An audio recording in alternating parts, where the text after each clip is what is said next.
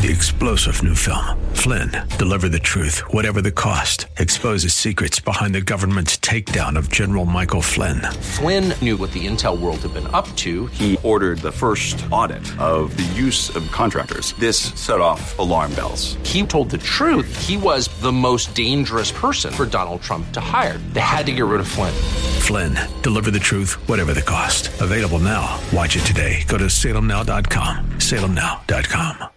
The Bible's pretty straightforward. We are held accountable for our sin. We're held responsible.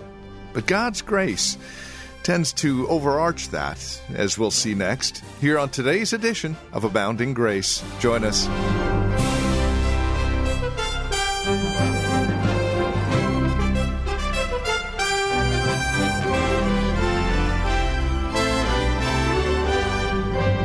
We could title today's program Grace and Responsibility, and simply put, that's what we see here in Romans chapter 2, verses 17 through 29. Hi there, and again, welcome. This is Abounding Grace with Pastor Gary Wagner, who continues our journey through Romans, focusing in today on the responsibility we have for our sin and God's grace and love that deals with it in His way a sufficient way that you and I could never accomplish. For the details, let's catch up with Pastor Gary Wagner here on today's broadcast of Abounding Grace. Grace and responsibility. The Lord has given us such amazing grace. He has called us out of darkness into His marvelous light. He laid all of our filth upon the back of His Son our Lord Jesus, who loves us and gave himself for us. He has put our feet on the path to his eternal kingdom. And if you are a Christian, you are a disciple of the Lord Jesus, and your road may be circuitous to our weak faith. But understand, it is pointing directly toward God's celestial, eternal city, where God will be your light, your glory, and your joy forever. And along that path, He walks with us. These are all glorious blessings, but they are just a few of the privileges that our Heavenly Father gives to us as Christians. A few of the blessings that our Lord Jesus purchased for us with His own blood. And we ought to confess with Moses today where he says in Deuteronomy 33 29, Happy, happy art thou, O Israel, who is like unto thee, a people saved by the Lord. Oh, we have enormous blessings. Now, these blessings are not ours, of course, because we are better than anyone else. In fact, apart from God's grace, we are as bad as, and many times worse than the people of this world. Remember what Paul said in 1 Corinthians 4 7. Who makes you to differ? It is God's grace.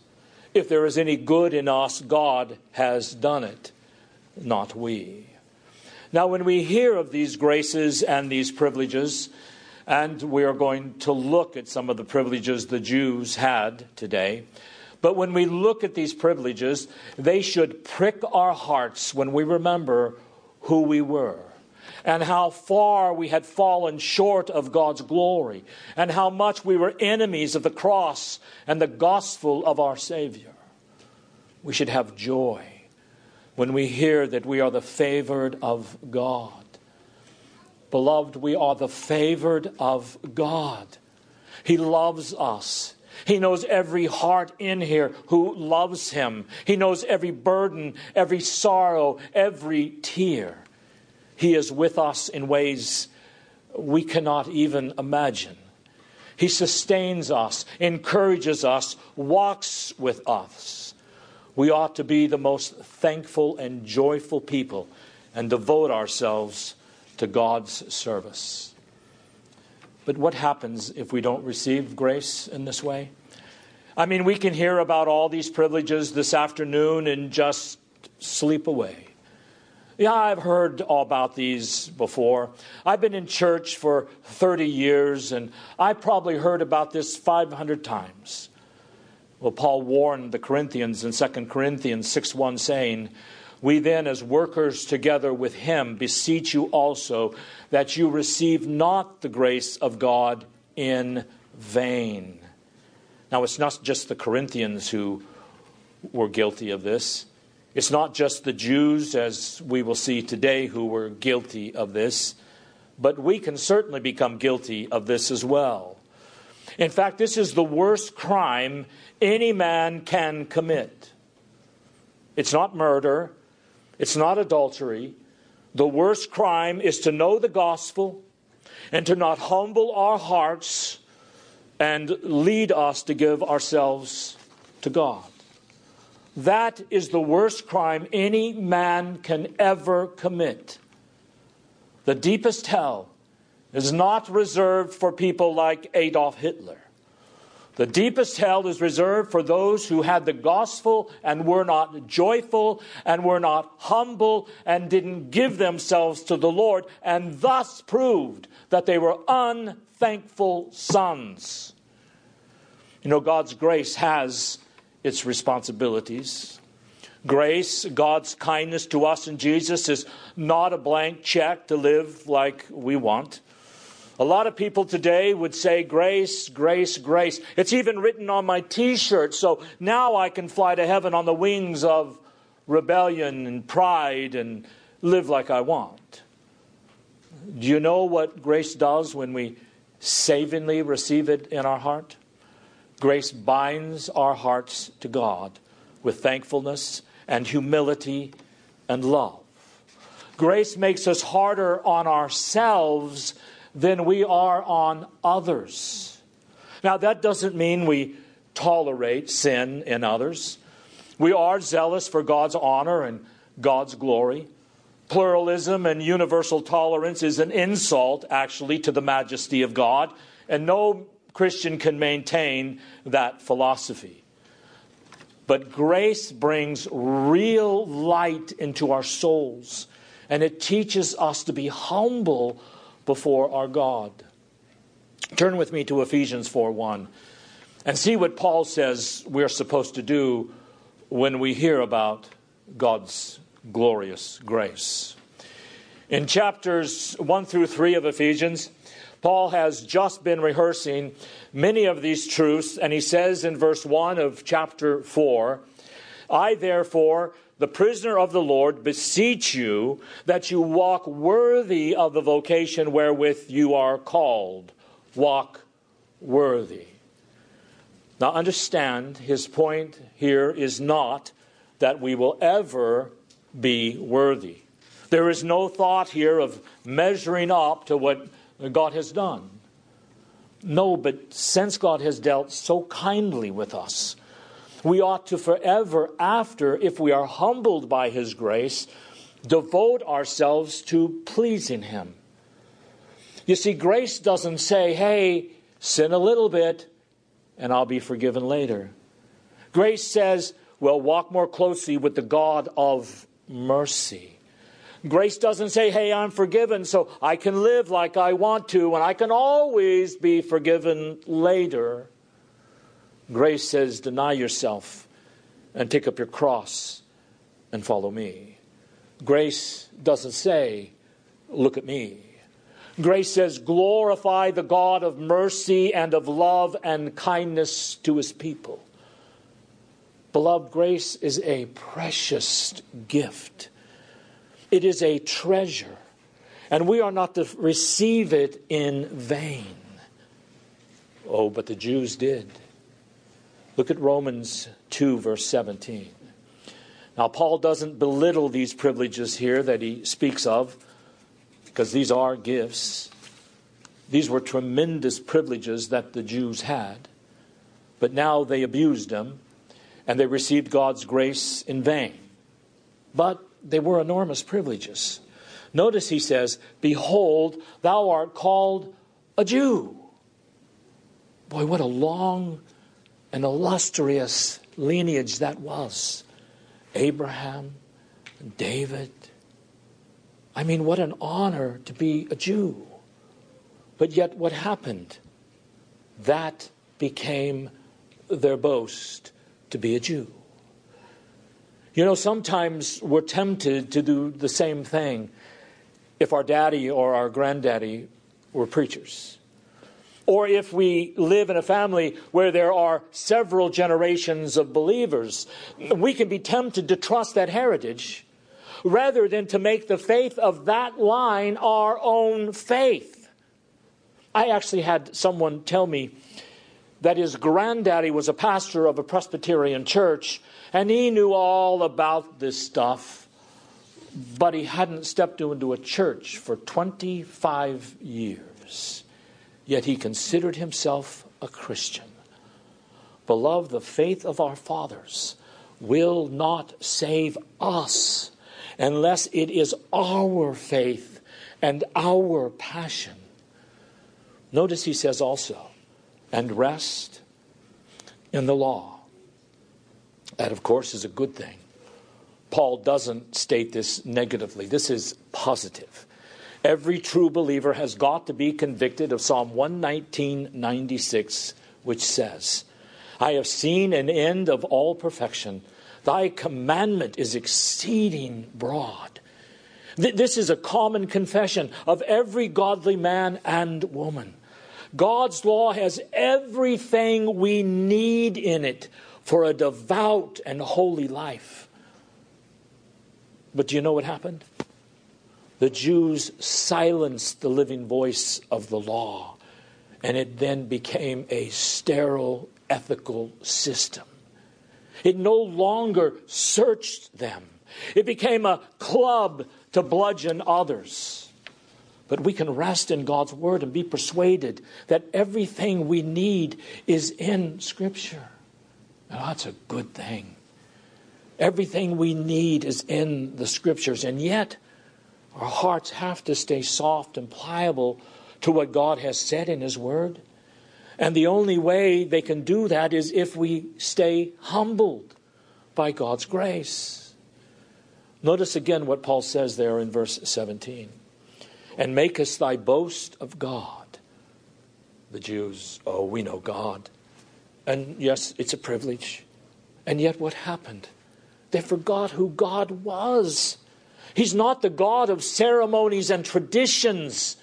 He had already said a long time ago listen, Lebanon is insufficient to burn, meaning all of the wood of the cedars of Lebanon. You could stoke all of that wood with fire and offer a thousand bullocks, and it is not sufficient.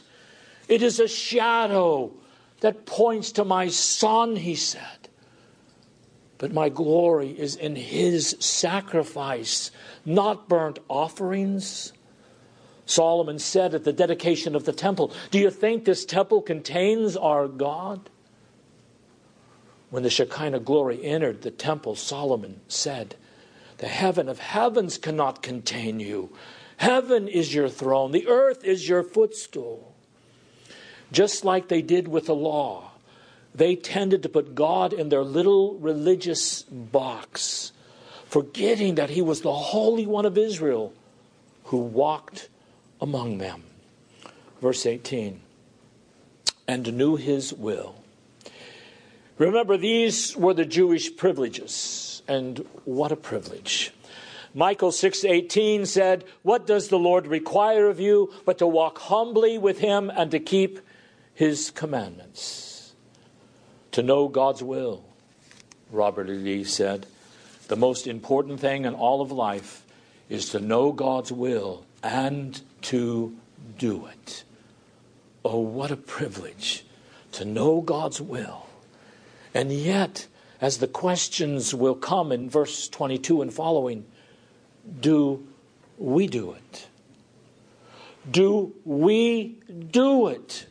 You young people, you need to ask yourself a question, and of course, you adults also, but especially you young people who are born into this. You know, there's a lot of thinking today. If someone is born into something, will it just become an old habit to them? Well, the problem is not what they are born into. The problem with, is with an ungrateful heart that is not melted before God's goodness. And I know what is said. You can't put an old man's head on a young man's shoulders. But, young people, you should realize here that if God has given me His truth and taught me His will from my youngest days, it is as if He put in my hand the key to heaven already. He has been kind to me. He has been faithful to me. I'm going to devote myself to His honor. I'm going to please Him. I'm going to serve Him. I'm going to love Him because my God has been so good to me. And if you are older and you have heard of God's Word even longer, how much more should this be the passion of your life for the living God to have taught me His will? And it says, and approveth the things that are more excellent, being instructed out of the law. Interesting little verb here. This could mean that they knew what were the most important things, the best things to do in life. But I think there is something more stated here that they were able to make divisions and moral distinctions. The verb in Greek here implies the ability to distinguish things. In other words, the law taught them moral distinctions. This is right, this is wrong, this is wise, this is foolish. The Lord told the Pharisees in Matthew 23, and he's getting on them big time, and he says, Woe unto you, you hypocrites! You tithe myrrh, cumin, mint, but you neglect mercy, and righteousness. His next words were, These you ought to have done, and not leave the other undone. By the way, that should forever do away with the idea that serving God is just, whoo, I'm just a whirling dervish. Follow the Spirit, follow your feelings. No, Jesus looked at these men and said, You should have tithed on your mint plants. And when Jesus, beloved, says should, everyone must keep silent before him and follow his command. There's no room within the Christian faith, faith or for grace to say, oh, we can just be lackadaisical at times, can't we? No, the more we appreciate grace, the more we should be concerned about meticulous obedience to God with all of the details of His Word. Because His Word teaches us how to make moral distinctions, how to do things that are pleasing to His will. This is not a negative, but I realize it is a negative today. It is very rare for the Christian today who says, Do you know what my pleasure is in life? I want to keep God's precepts and His testimonies. I want to obey the details of God's word. It's looked down on today. It's seen as legalism. This is not legalism. Legalism is when we make it up as we go. Legalism is the mantra follow your feelings. Legalism is to follow the Holy Spirit and then adding things that God has nowhere commanded in His Word or making our scruples the level of first principles in the law, but that, of course, is not godly. What is godly is when we take God's Word seriously and we devote ourselves to it and approve the things that are most excellent this is a tremendous privilege.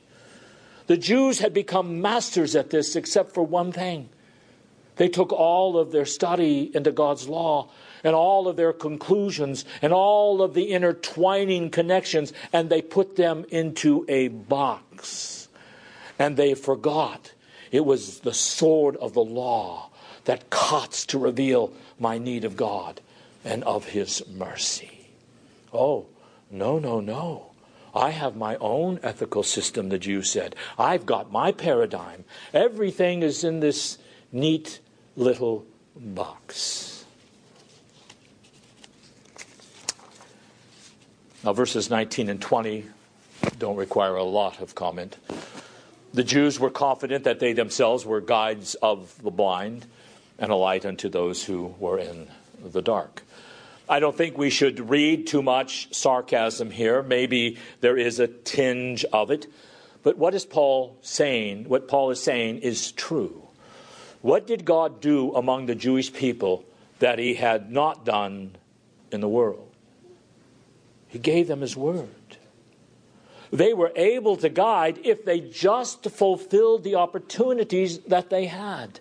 They could have been a light unto the world. And in many respects, they were. Because they brought the Messiah in God's mercy through that remnant and that faithful daughter of Zion. You know, we need to be really careful, though. I'm sure, like me, you feel very, uh, I don't know if I would ever say this about myself. And even though we may act that way because I know a speck of how sinful I am, and I'm sure you know a speck of it in your own life.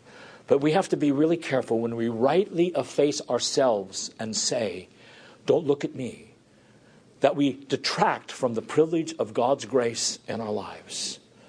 Turn to 1 Corinthians chapter 15 verse 10.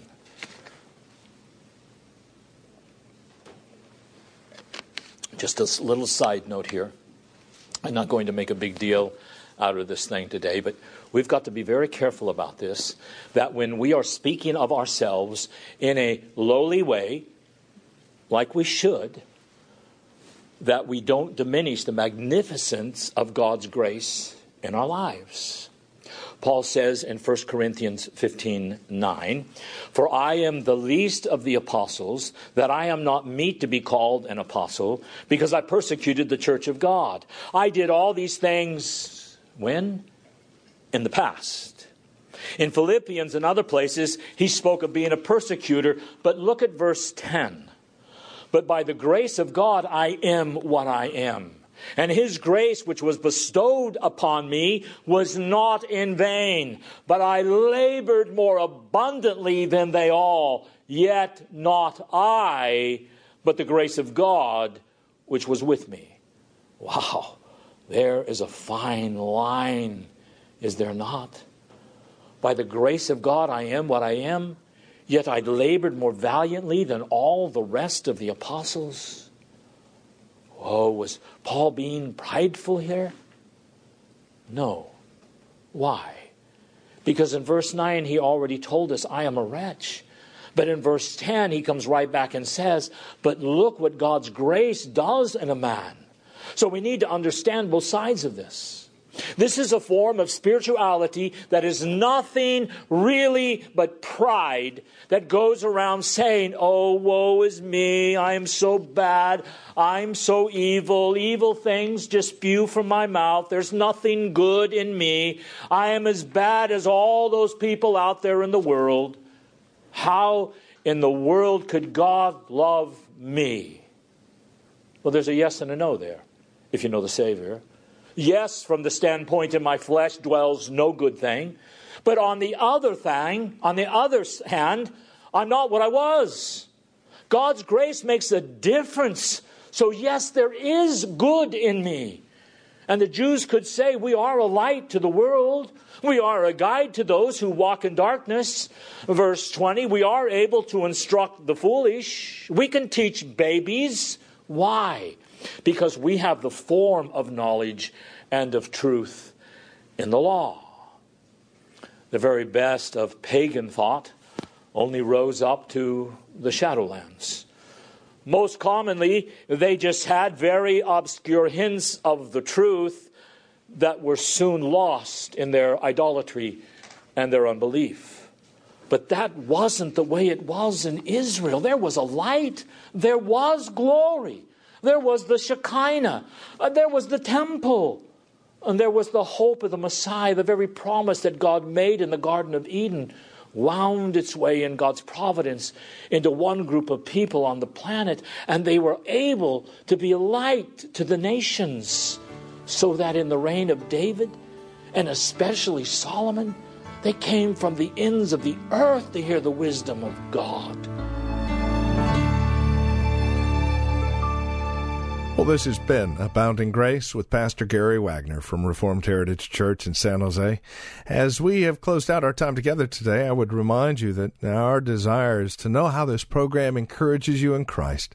Now, there are a couple of three ways that you can contact us to provide us with this information. And again, it would really encourage us a great deal if you'd take a moment and let us know how the program is encouraging you in your walk and relationship with the Lord Jesus Christ. Here's how to contact us. Phone number is 408 866 5607. That's 408 866 5607. Our website, where you can drop us an email and even learn a bit more about us, is reformedheritage.org. And then, of course, you can write to us at PMB, that stands for Post Mailbox, number 402, 1484 Pollard Road, Los Gatos, California. The zip code is 95032. Now, there is another way you can contact us, and this would be the best of all, especially if you're not involved in a church at this time. Plan on visiting. Let us uh, fellowship face to face, as it were. We meet at Lone Hill Church, 2 in the afternoon on Sundays at 5055 Lone Hill Road in Los Gatos. Directions can be found at our website, reformedheritage.org, or by calling 408 866 5607. By the way, copies of the broadcast are just $5. Mention today's date when you contact us, and we'll get a CD out to you right away. Thank you for joining us today. Until next time, God bless.